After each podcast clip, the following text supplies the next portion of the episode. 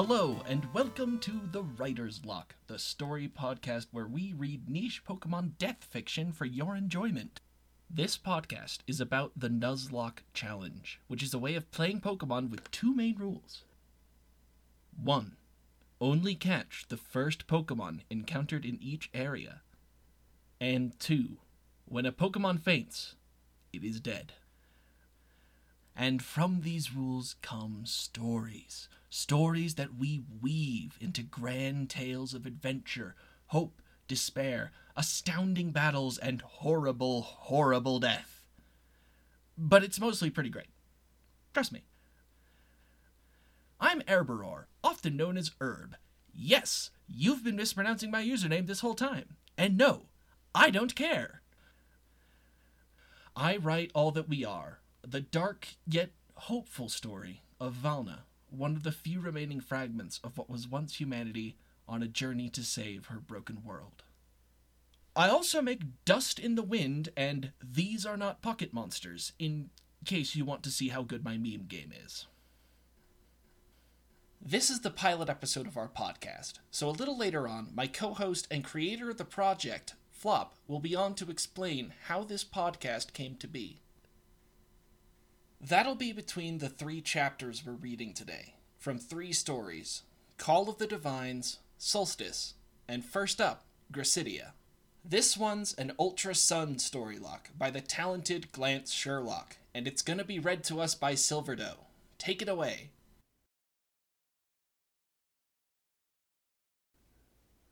Gracidea by Glance Sherlock. Read by SilverDoe. Chapter 1 Buttercup. Petals whisper warnings through the wind, kicking pollen around that falls to the ground, wasted. Their efforts fall deaf on my ears as I foolishly peek over their yellow heads. The scent of sea salt and pineapple mixes in the air with the nectar, and the sound of stems breaking.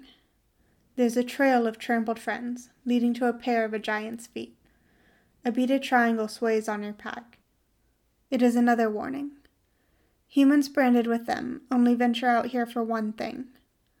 Her eyes fix themselves on me.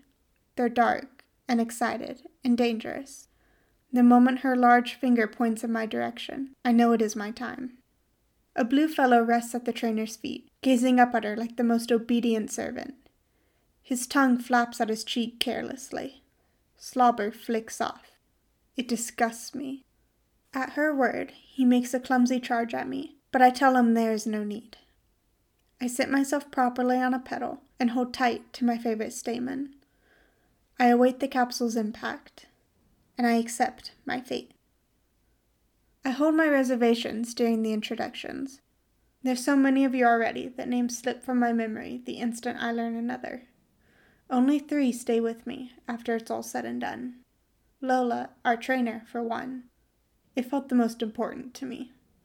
She appears inexperienced and dense, but at the very least she has the good graces to grant me some adjustment time before thrusting me onto the nearest wild creature. Felix is the blue one. He is a right dolt, a self proclaimed leader who's too eager to please and too stupid to recognize an insult. Peaches only sticks out to me because, next to Oricorio, Cottonee may be the worst possible neighbors in all of creation. A gust of wind picks up and it snows foul fluff, getting everywhere and sticking to leaves and suffocating flowers. The amount of time I've spent cleaning up after them? Disgraceful. Withholding judgment on him proves difficult. But your name might as well not exist, because I cannot for the life of me remember it which is surprising considering out of everyone on the team, you have made the absolute worst impression. First, you fly far too close to me, and then your twitchy little wings blow pollen off my steed, and then you have the audacity to sneeze in my face. I see you now, trying to pick all the powder out of your hairs. Serves you right. I steer my flower around the meadow that is no longer my home, staying close to Lola and recognizing acquaintances that she orders Felix and Peaches to attack. Being knocked out is not an alien concept to me. Last time the moon was full, a human with a beaded triangle targeted me with his Rockruff. That was not the first instance, either. Now I am the opposition. Thankfully, I am not sent out. You're not very subtle, you know. I hear you back there, buzzing. Why are you following me? On second thought, don't answer that. Just go. Bother the fat pink one. He looks slow enough for your speed. Of course you don't listen. You hover in place and stare at me with those sparkling, unchanging eyes. I can't gauge your emotions right now. Are you apologizing? Sick, perhaps? Or maybe you're interested in my steed. No! Get back! What on earth makes you think that's yours to eat? I frantically smooth out the petal to inspect the damage you've done. Nothing is torn, only bent. I sigh in relief. You make another advance, and I tug on a stamen to move away. Listen, I spent weeks scouring this meadow, risking life and limb for the perfect bloom. Do you know how exposed my kind is without a flower for protection? I've been priming it to be used as my weapon and companion, infusing pixie dust and fortifying the stem, keeping it alive for the day it becomes a part of me. It is my life's work, and I will not have some tiny insect destroy all my efforts. Yes, I recognize we're the same size. Shove off. This will have to be repaired, and since this is your doing, you're going to help me. There's a species of flower here that produces a special nectar, the kind those pom pom birds love. I need you to gather some for me. The flower is yellow with. Yes, I know they're all yellow. Allow me to finish. It will be four marrows instead of five. Do you know what that means? No? Look for a bloom with four petals. Not many have them, so it'll stick out. The oricorio might squawk at you, but pay them no mind. They're noisy, greedy things with no bite or backbone. Your expression is blank, unreadable. What's the matter? You're used to having a queen bee, aren't you? And following orders? I gave you a task, now shoo. You're gone for a while, and I spend my time growing familiar with Tribs, a Wingull. Quite easily the most amiable mon on the team. His manner is simple and charming, and he seems to appreciate the same subtle details about nature that I do. We comment on some leftover morning dew clung to a shady patch of grass. He brushes some into the sunlight so we can watch them sparkle. I learned from him that our trainer is young and new to the field, and that many on the team are still getting acquainted. He says it could be a long journey, so the better we get along, the smoother the road ahead. His tone is gentle, but I wonder if he's alluding to my treatment of you. He nods his head in a pleasant farewell when Lola calls him to fight. I sense no resentment from him. It's relieving to know I may have a friend to keep me company. When you return, I'm surprised by the amount of nectar you've managed to carry, especially considering your legs might as well be strings. A thin trail drips behind you, and I gather what I can before it can all fall to the ground. Without hesitation, I go to work preparing my steed. The crinkled petal is covered in gold as I massage it in with the pink dust that flows from my hands. The sun catches it, and I think of the morning dew.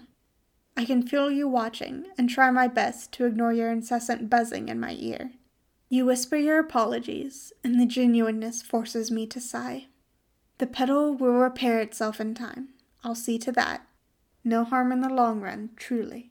So if you ever pull such a stunt again, I will not hesitate to call a gale upon a fellow fairy. Hmm? What was that? Your name? Say again. Zuri. Not a bad one, I suppose. It suits you, in a way. Call me Poppy.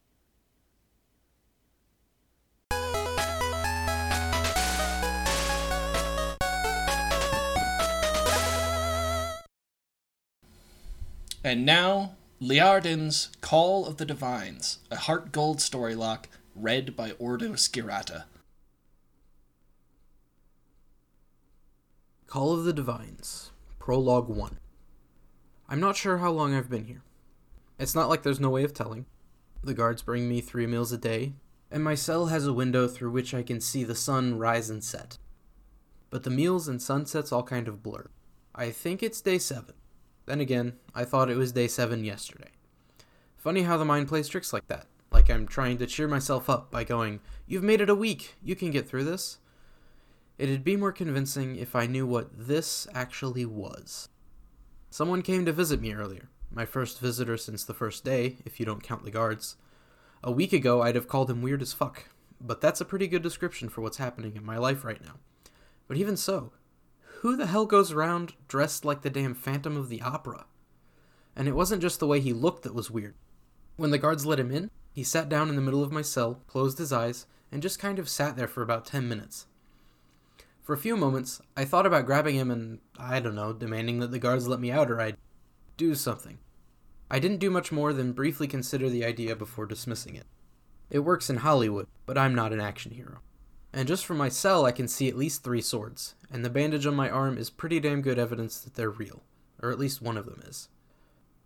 It's about two hours after the masked dude leaves that I get some more visitors. I'm just Mr. Popular today. I know these ones, though. There are lots of things that scare you when you're a kid, and then as you grow up, you get over those fears. You keep a couple, of course heights, spiders, trains, whatever. But you think that when you're an adult, you're tougher than you were as a kid, less likely to get scared. It's complete bullshit. I don't even realize I'm backing away from the two of them until I feel the cold metal of the cell bars against my back. The only reason my nails aren't digging into the palm of my hands is that I've brought the blanket that was on my cot with me, and I'm hugging it to myself tightly. I want to look at them, but I can't. It literally feels like something's got hold of my head and is twisting it away. Must be the same invisible force that's making me shudder uncontrollably. I find myself focusing on the tray that had what I think was lunch on it.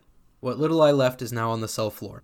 I must have knocked it over when I'd hidden away from the two women that have just come into the jail. I feel the air stirring around me as someone moves closer, and press myself further back into the cold stone and metal. It's okay, says a soft, high voice in an upper class British accent. I risk a look at the speaker. As I'd guessed from the voice, it's the woman in the pale blue dress with long blonde hair and vibrant sapphire blue eyes. She's kneeling down in front of me, positioned so that she's blocking my view of her companion. You don't need to be afraid, she adds. I want to snap at her, to tell her that you can't just stop being scared like flicking off a light switch. But all that comes out of my mouth is a kind of stuttering whimper. My name's Lyra, she continues. She pronounces it weirdly, though, so it sounds like she's that old Italian currency, back before they switched to the euro. What's yours? Ethan, I managed to stammer out on the third attempt. Victor Ethan Hall. That's a rather long name, Lyra remarks dubiously, in such a deadpan manner that I can't help but chuckle slightly. Just, just Ethan is fine. Lyra shifts her position so she's sitting cross legged in front of me. I apologize for what's happened to you. Which bit exactly? I ask bitterly. I realize that antagonizing the only person who's been nice to me so far probably isn't the smartest thing to do, but now I've started, I can't stop myself. Locking me in the cell, interrogating me with these insane, made up questions, treating me like I'm a fucking criminal, slicing my arm open with. My voice is getting more and more panicked and louder, until, to my surprise, Lyra abruptly reaches out and hugs me. I flinch away instinctively when she moves, but right now I really need the comfort, and I cling to her tightly as she strokes my back. I'm scared, I admit in a wavering voice. I know, Lyra replies softly. It's okay. I'm not sure in what possible way any of this could be considered okay, but I'm not about to complain about the reassurance. Carly and I are going to help you work out what's happened. Carly? Carle, Lyra corrects me, pronouncing it Carl A. Princess Carle of Johto. The princess thing catches me completely off guard, and I only figure out who Lyra's talking about when she comes closer. And then it's only the fact that Lyra's still holding me that stops the panic building in my chest from becoming overwhelming. Princess Carle is dressed in a simple shirt and trousers, with a strange jacket that covers her shoulders and arms and trails down her back in two strips of fabric. She has dark blue hair, but my gaze is instinctively drawn to her grayish blue eyes. They're warmer and friendlier than they were last time, but I can still see that same terrifying, merciless edge to them. I'm sorry I hurt you, she says softly. She has a British accent, same as Lyra. For an intruder to get so deep in the palace is frightening. And for a moment, that steel in her eyes vanishes, and I realize that she's younger than I'd first thought. So is Lyra. Neither of them can be much older than I am. I reacted on instinct, but it was the wrong thing to do. I'm sorry. The thing is, Ethan, Lyra continues, drawing my attention back to her, most of His Majesty's Council believe that you are, well, not to put too fine a point on it, insane. We don't, Carle adds. All I can really do is gape at them. I'm the insane one? Before I can voice my thoughts, Lyra continues. It is our belief that you're from, bizarre as it sounds to say, another world. I look up at her and then over to Carle. Both of them are watching me cautiously. You. I stammer, less out of fear this time and more out of sheer bemusement. You're serious? You think I'm an alien? I have to resist the urge to laugh at them. Do you not agree it makes sense? The princess asks. You speak of all these things that are natural to you, but which we have never even heard of, and you in turn have professed no knowledge of information that even a child of our world would know. Lady will confirm that you are telling the truth, Lyra continues. or at least that you believe you are telling the truth. Thus, we see only two options. Either your mind has been ravaged by magic, and these fanciful ideas sculpted from the madness that resulted, or you have somehow come from somewhere where the divines are unheard of, and instead you have, she waves a vague hand, phones and Florida and so forth. Can you see another option? I can, of course. But though Lyra doesn't frighten me, Princess Carle does. And I sure as hell don't want to tell her that she is completely fucking sick and insane. But what I want to say obviously shows in my eyes, because Carle glares at me. Perhaps you believe that we are the mad ones, imagining our own world. Tell me, Ethan, She mispronounces my name. Is this our imagination? She holds out her hand, and a streak of flame blasts out from her palm. Even though it's a fair distance away, I can feel the heat wash over me. And then the fire fades away, and there's a fucking sword in her hand? What the fuck? She flicks the sword, and suddenly the tip of it is pressed against my throat. And I'm shaking so much, I'm scared I'm going to impale myself on the damn thing, and that only makes me shake more. I would have thought you would remember, Carle remarks coolly.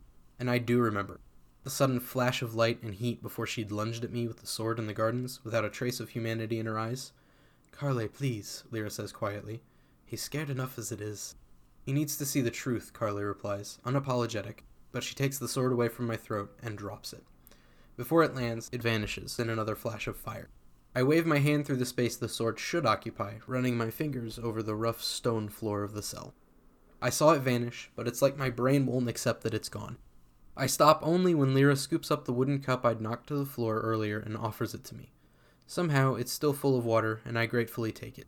There's a slightly wooden taste to the water, but it calms me down a little. I'm not sure how long I sit there, still leaning against Lyra, taking occasional sips from the cup and trying to ignore Carle pacing back and forth impatiently. Once I've drained the cup, I look back to Lyra.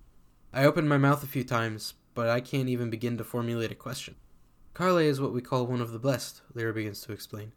A chosen warrior of the divines, granted powers beyond those of normal humans like you. Call of the Divines, Prologue 2. Lyra and Carle stay for what must be a good couple of hours, because they only depart when the guards bring my dinner. My head's still spinning with everything they've told me. Gods are real, they bless people with supernatural abilities, like magic fire swords, and reward them for beating the shit out of each other. And somehow, I managed to find my way into the most well guarded location in the entire kingdom of Johto, because that's where I am now, apparently. There's still a small part of me that insists that this is all a dream or some kind of sick, twisted joke like one of those caught on camera pranks that rack up millions of views while everyone, including me, laughs at the misfortune of the poor saps in the video. But it's easy to prove myself wrong. All I have to do is reach up to my throat and touch the small cut Carle's sword left behind.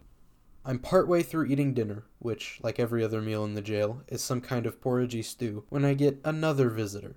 His hair is what draws my attention first. Like Carle's, it's a weird color, though vibrant red instead of dark blue. He's wearing a kind of turtleneck jacket thing and matching trousers and boots, both in a dark blue with a red trim that perfectly matches his hair. He taps his foot impatiently as he waits for the guard to let him into my cell, before dismissing the man with a casual gesture. So you're the boy that thinks he fell out of another world, he remarks without preamble when we're alone. His tone is arrogant and scornful, and he reminds me a lot of the kids in my class who used to push me around at school. He's about the right age to be one of them, too, no older than me, and the boy comment pisses me off. That's what people tell me, I reply, trying to match his snarky tone. But it doesn't quite work.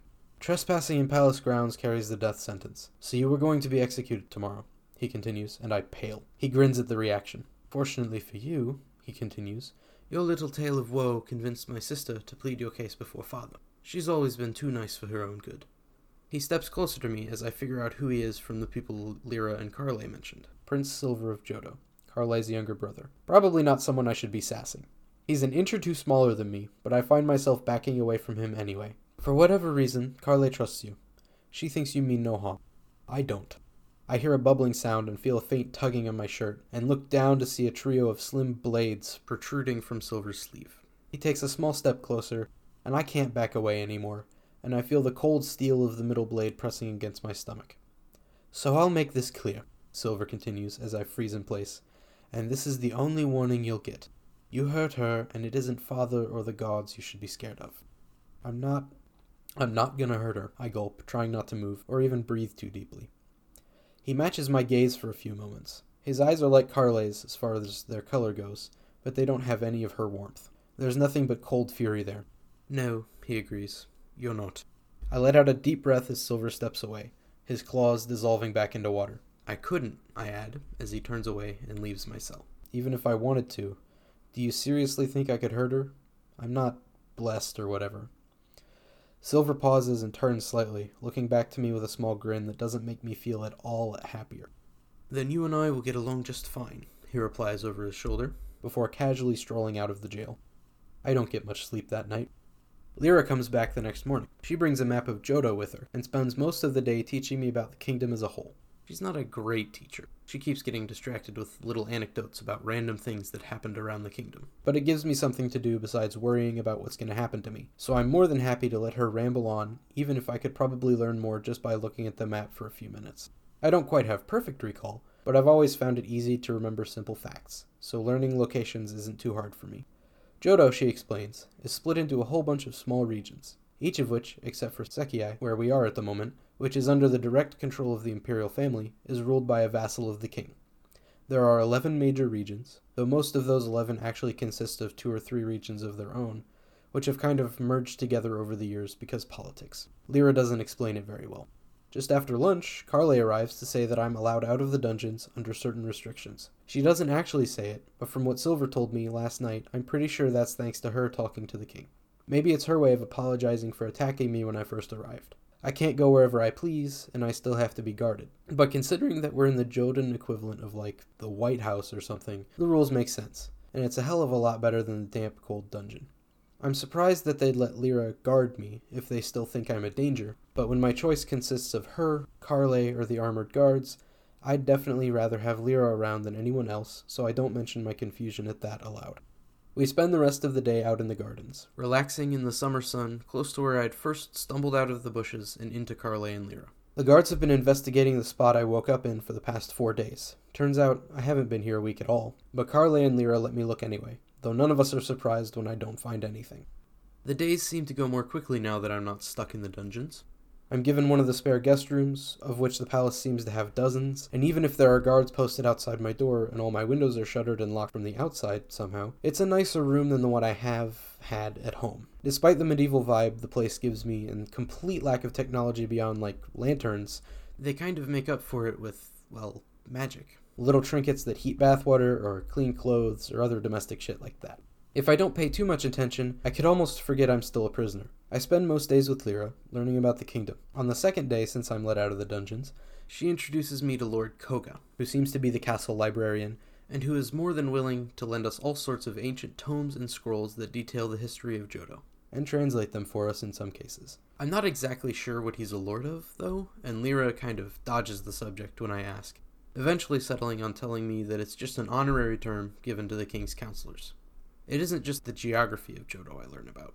Lyra makes sure that I know all the major members of the noble families across Johto and the various important figures in Sekiai. Lyra herself, as it turns out, isn't Jodan at all. She's a ward of the king, having come from the far off kingdom of Hoenn when she was very young. That kind of catches me off guard. From the way she interacts with Carle, I'd figure they were about equal in status, but Lyra gives me the impression that she's actually about as low on the nobility ladder as it's possible to get. Still, it makes me feel a little more comfortable around Carle knowing the princess has a soft side to her, at least where Lyra is concerned. It's on about the fourth day that I realize that I'm not finding the magical medieval life strange anymore. I still miss home, of course, and almost every day I pester Carle to see if she or the King's Council have figured anything out about how the hell I got here. But if they have, then they aren't telling her. Or maybe she isn't telling me. It's slightly more than a week after Carle and Lyra first visited me in the dungeons that everything changes. Koga is translating an ancient, tattered scroll for me and Lyra. It's telling the tale of how humans were taught to work with steel by one of the divines, who stole the secret of steel from another, when the door bangs open and four guards march in. I now know enough to know by their purple cloaks that these are the king's elite guards, not the normal soldiers that are always around me. They're accompanied by a man I've only seen once before, the day I first arrived in Sekiai. Though now I have a name to put to the face Bruno, commander of the Imperial Guards. He barely even pauses to take in the scene before pointing at me as I try to subtly shuffle away from him and his soldiers. The fact that I'm almost constantly accompanied by sword wielding guards has not made me any more comfortable around the damn things. And there are way too many swords here. Take him, Bruno orders, nodding vaguely in my direction. He says it so calmly, casually, like he's just ordering takeout or something, that it takes me a moment to actually figure out what he's saying. Judging from the panicked expression on Lyra's face when I look over at her, she got there before I did.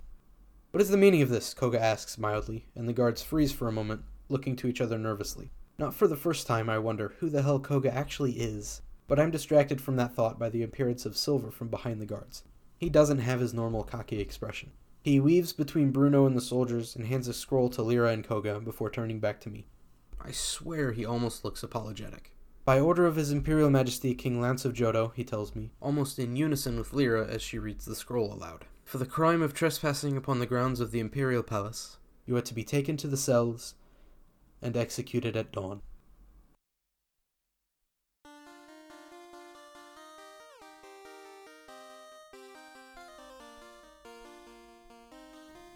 And now, I'll turn things over to Flop with the backstory of the podcast. Yeah, cheers, mate. Thanks for squeezing me in. I'll crack on since I'm sure I put enough on the shoulders of the edit team as is. So yeah, guilty as charged. I'm Flop. I really, really, really like Pokemon fan fiction. I even write some in my spare time. Uh, it's a uh, coming age Nuzlocke called Trainer Watching. It's alright. Anyway, the Writer's Locke has been formally on the burn since mid late October, but it owes a ton to a couple of ideas that came before it. Now, I did some assistant duties and scheduling for the initial go round of Nuzlocke City Radio, sparking a bit of an interest in the format for me. I was one among a few people who suggested slotting in some story time to fill segments for that cast, while we were all waiting on the completion of multi person items like discussions and radio play content. This came about because there were already some on stream reads floating around in the bowels of the forum's Twitch bots, and there were also the bones of the Storylocke audiobook project, a cool idea that didn't quite make it off the ground. The idea of combining podcast and audiobook sat mostly as a wouldn't that be neat until October, when Write Chat, the forum's official writing Discord, you know, stop by say hi sometime. Write Chat, we're having a bit of brouhaha about how to make the Storylocke format more readable and accessible. Chucking the podcast slash Storylocke reading idea out there got a few bites, which turned into a thread gauging interest, which turned into a dedicated Discord space suddenly teeming with a bunch of incredibly keen fuckers. Receiving auditions and getting Storylocke sent in was so bloody exciting too, guys. Like everyone who got involved so far has absolutely kicked it out the park and is continuing to do so. You guys have put some skill or contact or resource of your own to bear on this, and it's great. Just really well done, guys. I want to say that again. There's such a depth of talent and passion out there on the forums. I'm really looking forward to using this space to show everyone just a slice of it. Alright, that's enough for me because it's away into the dungeons with us for today's final offering. Solstice by Mouse with a Dinosaur Tail is a Pokemon Mystery Dungeon Nuzlocke based on Gates of Infinity. And today, Plain Yogurt is going to start us off with Chapter 1. Take it away, mate. Solstice, Chapter 1 The world is a terrible place. The world was a terrible place. If any Pokemon ever tried to tell Katrin that the world in its current state was somehow salvageable, somehow well intentioned, somehow not a complete affront to the gods above, he would sneer at them. No drunken fool could convince Katrin that this world was anything more than a cesspool, a still watered pond choked with algae and garbage at the end of a muddy stream. It was a world that desperately needed hope, salvation, a sun to light the bleak, murky sky slowly suffocating it from above. But it hardly deserved even the smallest kindness. The world deserved to rot. Katrin raced through the bushes like a Scorbunny. The scraggly branches caught on his maroon cloak and grabbed desperately at his blue fur. But with despairing thoughts racing through his head and stinging his eyes, he could hardly keep his mind on the chase. He could hear them up ahead the stomping footsteps, snapping twigs, deep guffaws bellowing out from the trees. Each noise was further ahead than the last. He was losing ground. He spotted a grainy shadow up ahead, and a voice sang out, Come and get us, little church boy. The comment distracted him for only a second, but it was enough. A root tripped and flung him to the ground. A chorus of shrieking laughter jumped out from every direction, as if he were surrounded. Aw, are we going too fast for you? Do you want to take a break and sing some hymns? Katrin bared his teeth, his face contorting in pain and rage. He cried out as tears of anger streamed through the fur of his cheeks. Give it back! His claws dug into the wet earth of the forest. Just give back what you stole! The laughter that responded was a slap in the face. You'll have to catch us first! The silhouettes vanished into the dark, and the pounding of footsteps receded into the distance. Katrin's muscles tensed to spring ahead and give chase, but pain held him still for a moment. His blackened heart twisted. Rage pressed against his rib cage and streamed through his arms. He let out a strangled scream and slashed his claws through the bark of a nearby tree. His fingers smarted, but he screamed again and slashed at the wood and kicked the trunk as hard as he could. He barely felt his ankle jolt in pain. Who cared? Who even cared? The world was a rotten, disastrous place. Without a son, it deserved to bleed out and die. And really, that was all Katrin expected from that night. He expected the bandits would run off with his things, split the prize in Ragged Mountain up ahead, and go their separate ways all the richer. He expected a night of more pain, more suffering, more wishing for a dawn that wasn't coming, and the cold, still death of this endless night. He expected to lose. He did not expect a weight to land on his head and knock him unconscious. The first thing she knew was a dream. The dream was like floating in a clear sea. Sparkling lights drifted through the soft, colorful haze, and in that moment she felt as though her body had shrugged off its earthly bounds and become wind. She was one with the rainbow, breathing in perfect sync with the mist around her. At peace. All was calm. The voice that came wasn't an intrusion. It felt like something not earthly, like the voice of a star, the song of a bell. It connected with her. Might you be a human? She wanted to answer its question, but her spirit didn't move to. It was as if speaking would break the tranquility of this soothing, drifting place. She wasn't even sure she could answer. Was she human? She certainly didn't feel human here. She felt like the heir of the universe. Without prompt, it spoke to her again. If so, then please, I want you to save my world. You must. The voice faded away like a sigh on the wind. And suddenly, something cut through the fog. She jolted like it had cut through her. The faded pastel mists snapped into a vortex of dark purple. A scream barged through the haze. Help! An image split through her head like a blunt axe. The void was so loud, dizzying, and painful that she could barely comprehend the vision. There was a Munna in a red cloak, its eyes stretched wide with terror as it bolted through a tunnel of rock. A shadow was in pursuit, something hulking and monstrous that bashed its way after the Pokemon. The Munna came to a dead end and cowered under its hood as the shadow of the beast fell over it. From the shadow, six great wings spread wide, and it lunged. The vision went black. The purple haze lurched away, and she was thrown from that spectral place like a passenger tossed out of a crashed car.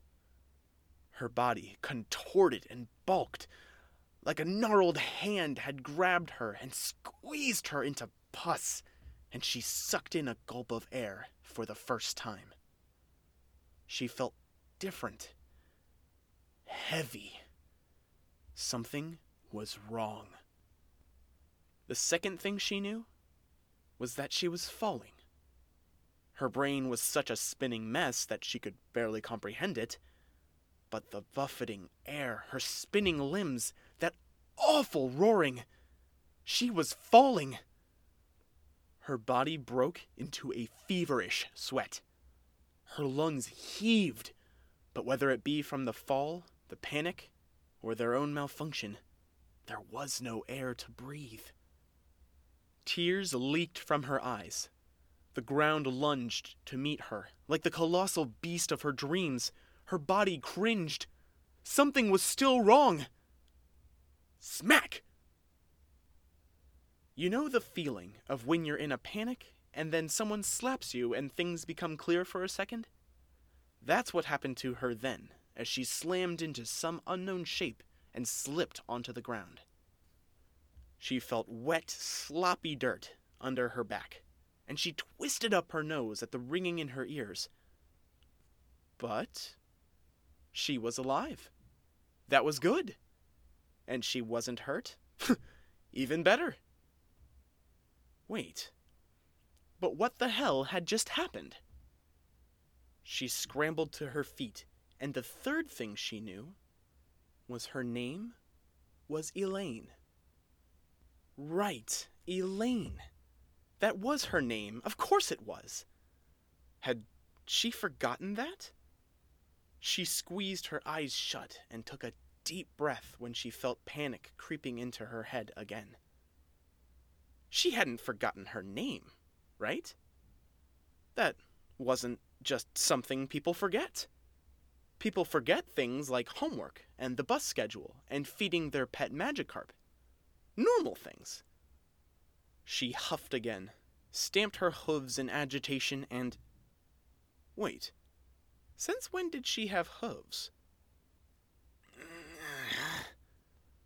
Her whole body stiffened up like a scared Purrloin.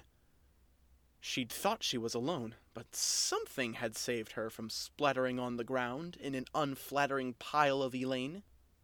And if she remembered right, it had been something fuzzy. She took a mental note to be impressed at herself later for remembering such a tiny detail, while quite literally falling from the sky, and turned around to where the groan had come from. Her eyes were just barely open, and she couldn't see anything yet. Elaine blinked the fuzziness out of her eyes, but it was still so dark she couldn't make out a single thing. Had she gone blind? Was it night time? She couldn't remember the last time she'd checked a clock, but she vaguely remembered watching Mewtube in bed with the lights off. So nighttime seemed like a safe bet. Slowly, she started to make out some shapes. Long, tall ones, like the legs of a giant galvantula standing above her. So, she wasn't blind. Nice. As her vision came back, she figured she was in a forest. Definitely very odd, since she'd been home in her apartment last she could remember. And they weren't pretty little trees like the ones in Castelia Park. These were ancient, enormous things. The sort of tree you couldn't cut down without contracting some sort of lifelong forest curse. There were a few stars out in the murky, bruise colored sky. Weak, flickering little things. And on the ground, a few feet away, was an unconscious Pokemon. Oh! Okay, it was coming together. She'd bounced off a Pokemon that had graciously saved her life. Nice. It looked sort of large, like a big Zangoose, and was slumped over unconscious on the forest floor. Sweating and chewing her lip, she tentatively crept over and gave the Pokemon a kick. Hey, uh, are you okay? A groan, and the Pokemon shifted. Cool. That was a good sign. She definitely didn't have the money to take this thing to a Pokemon Center. But as the Pokemon twitched and shifted into an upright position, Elaine's eyes finally adjusted to the dark, and she realized it wasn't a Zangoose at all, but in fact, a giant Oshawott! Elaine scrambled back, eyes wide and mouth agape, as she took in the bizarre spectacle before her. What in the dragon's name was this? Oshawotts were little things. Trainers had them on their shoulders all the time. But this creature was taller than her. It must have been a good six feet. What idiot god had allowed this thing to come into the world? And the weird got weirder.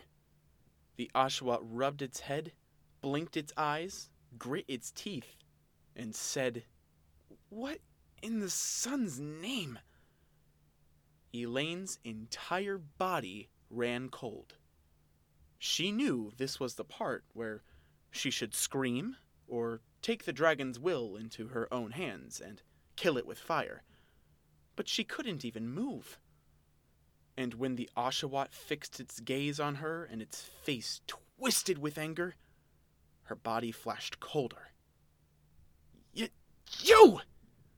It jumped to its feet, not without wincing, stormed up to her, and jabbed its paw at her nose. Its eyes flashed like the Growlithes on the Castelia streets after you threw enough rocks at them. Did you land on me? I was in the middle of something. Do you have any idea what you've done? Elaine tried to sputter out a word, but her brain felt like someone had dumped a bunch of Purrloins in it and shaken it up. All that came out of her mouth was incomprehensible stuttering. The Oshawott snarled. Don't you have anything to say for yourself? Elaine squeaked. the Oshawott's big navy blue ears turned upwards as she finally squealed out a question. You, you talk? What? How? As if enraged by her stuttering, the Oshawott yanked the hood of his cloak and roared. For the sun's sake! If you were going to fall from the sky, you could have at least hit the ground instead of me and saved me the trouble. Where did you even come from? Suddenly feeling very, very afraid, Elaine brought her legs closer to her body and hunched down. She'd already been scared, but this absolutely wasn't helping. She trembled, and her lips twisted up. I'm sorry. I I think I'm lost. I don't I was in Castelia, I think. I She looked up at the dark sky. I fell. Didn't I? yes, and I have the bump to prove it. The Oshawott spat. It. He? Its voice was kinda boyish. Took a step back so not to be right in her face. He was now looking at her less like a nuisance and more like a pitiable lost kid. Though his eyes were still flashing, his snarl fell away. I apologize. It's unbecoming of a member of the church to behave this way. I'm just. He started to move away. Okay, normally, I'd be more willing to stay and assist you, but a very important parcel of mine was stolen. You've held me up long enough, Tepig. The Oshawott whirled around and started bounding into the underbrush on four legs, but he quickly skid to a halt. His ears and tail stood up straight, and he whirled around, with eyes wide as saucers. Tepig. Tepig? Elaine asked. What was he talking about? Oshawott approached her tentatively, on all fours, his hackles raised. He stared at her like she was the giant talking church going Pokemon in a cloak. He scrunched his nose and curled his big fluffy tail down onto his back. I. You're a fire type. Elaine stepped back. She was practically drenched in sweat. Why was it so hot? I. I'm not any type? I mean, Steven says we should count as normal types, but. Oshawott stepped up close, a little closer than Elaine appreciated, and scrutinized her like a diamond in a glass case. His eyes glittered. I haven't seen a fire type in years. Not since. They. They say they're all gone. I'm not a fire type. He spun away from her. But. But. But it's impossible. A, a fire type shouldn't be physically able to. Oshawott, please! He jumped and spun around at her sudden shout. Elaine didn't appreciate that his cloak hit her in the nose as he spun, but she didn't bother to complain. She stormed up to him and thrust her nose at his face. Stop saying I'm a fire type! I- I'm human, you hear? Human! So stop saying that! She hadn't known what she expected Oshawott to say. An apology, maybe? But Oshawott simply gave her a grim, confused look and murmured, No, you aren't. Something jolted in Elaine. She grit her teeth. Y- yes, I am. You're not. You're a tepig. Oshawott sucked in a gasping breath and spat out a mouthful of water at their feet. Elaine jumped back and shivered. She did not get the appeal of water types. Every gosh darn attack looked like they were throwing up. But a puddle filled at their feet, and Oshawott gestured a paw towards it and crossed his arms. Take a look if you don't believe me. Elaine hesitated. She knew what she looked like. Yeah, she was pretty ugly, but all her life she could look in the mirror and at least know what to expect. Brown skin, browner hair, even browner freckles. Yeah, she was fat, and her collarbones weren't symmetrical. Mom always said she was imagining that, but she was not. And her eyebrows were a jungle, but it was her face. Her body. She'd rather see a hot mess in the mirror than something that wasn't even her. Elaine looked in the puddle, but Elaine didn't look back. The face in the pond was the orange, black spotted, red nosed face of a tepig. Her brain cracked into eight pieces. Elaine began to shudder, and hot and cold flashes raced through her body. Her head was spinning. Hey! She heard Oshawott cry, but she couldn't even answer and stumbled instead, nearly lurching to the ground. She landed in something soft, and her head cleared for a moment to see Oshawott had caught her. His eyes were wide, as if her freaking out was making him freak out. Please, don't panic, Tepig. He let her down to the ground gently, and Elaine curled in on herself. She was still shivering bad, and she felt feverish. She could feel every inch of her body, and not in a good way. In a very, very bad way. Like the feeling you got after getting home from the pediatrician that kept telling you to cut all the carbs out of your diet and go to the gym. The four stubby legs, the hooves, the big Dumbo ears, the snout, the curly Q tail. She wanted to claw her own skin off, but she didn't even have nails anymore. You're still panicking, Oshawott muttered. Tentatively, he crouched down next to her.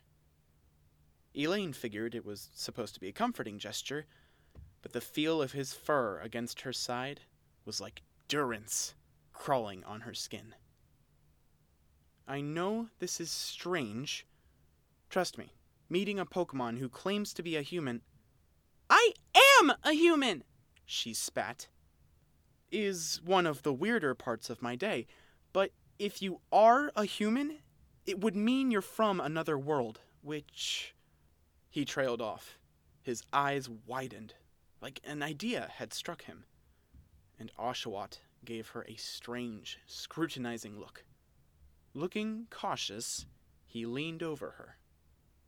Forgive me, I know this is immensely forward, but may I have permission to ask your name? She chewed on her lip.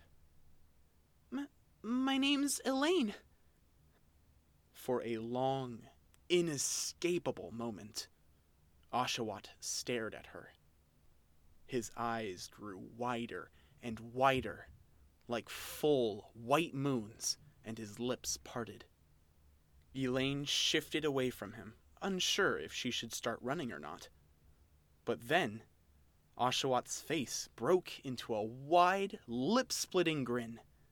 His eyes sparkled with the light of a thousand suns, and he jumped to her so suddenly that Elaine yelped. It's you! M- me? Elaine crouched low to the ground and backed away. You! You're the savior! yes! Oshawott bounced away and began to spring around the clearing like an overexcited Buneary. Elaine had to scramble out of his way just to avoid getting smacked into. He giggled like a maniac. More laughter was spilling out of him than Elaine had thought he could hold. Finally, he stopped and bounded back up to her. You! Finally, finally, finally! I've been waiting so long! He grabbed her cheeks in his paws and pulled her face up an inch from his, scrutinizing her hard. Uh, smaller and a lot more patches than I expected, but what's it matter? You're here! He tossed her aside, and as Elaine bit her lip and tried hard not to get offended at the lots of patches comment, he started to sniffle. Can you please tell me what you're talking about? Elaine asked, rubbing her cheeks with her hooves. Sadly, it didn't do much for the soreness. The hooves just seemed to make it worse. What savior? What do you mean? You're the savior. You've been brought here to save the world, just as the great prophetess foretold. Oshawott cheered. His teary eyes widened, like he'd realized something, and he suddenly bowed and touched his nose to the ground. For, forgive me for not even introducing myself. My name is Katrin, and as the first Pokemon to meet you upon your arrival in the world, I suppose I. His eyes widened even further, and a giddy little smile tugged at his lips. I suppose that makes me your prophesized guide? Elaine backed away from him, huffed, and stamped her hooves on the ground. Dragon forbid this Pokemon was so frustrating. I'm not a savior and I don't need a guide.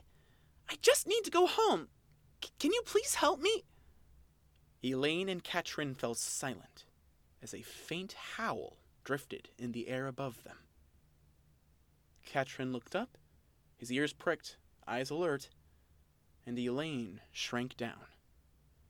Uh, is that an Arcanine? Katrin snarled. Elaine didn't remember ever being scared of an Oshawott, but up close, those white, razor sharp teeth were not cute. Mightyena. But if we can hear them, that means they're still close. He turned to face her and adjusted his dark red hood. Savior, I need you to come with me. These bandits stole my parcel that I need to retrieve, but once I do, I promise I'll explain everything your transformation, your destiny, all of it. Can you trust me? Just for a short while? Elaine hesitated.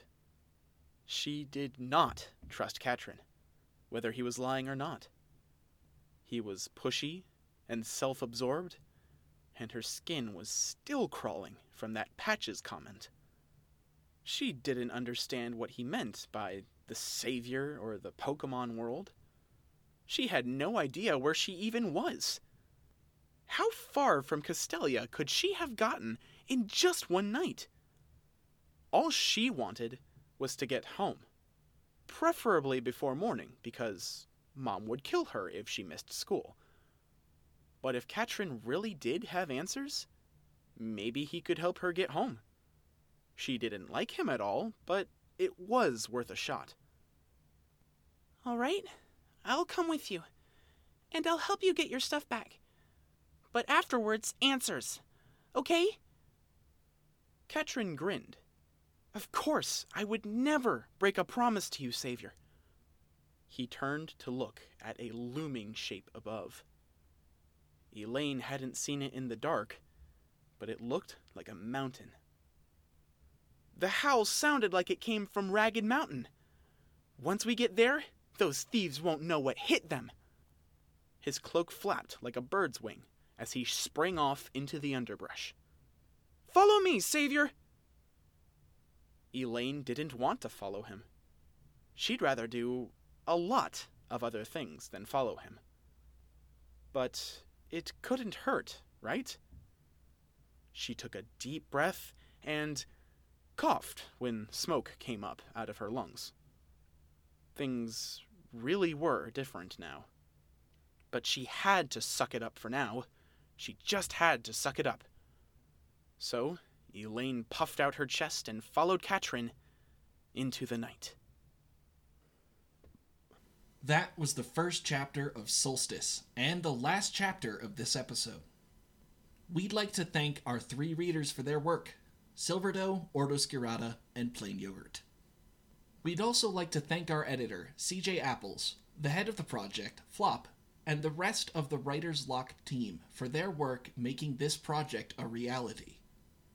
And finally, a big thanks to Gamaliel for our theme music, CMade for arranging our jingles, and Narzimba for the wonderful cover art.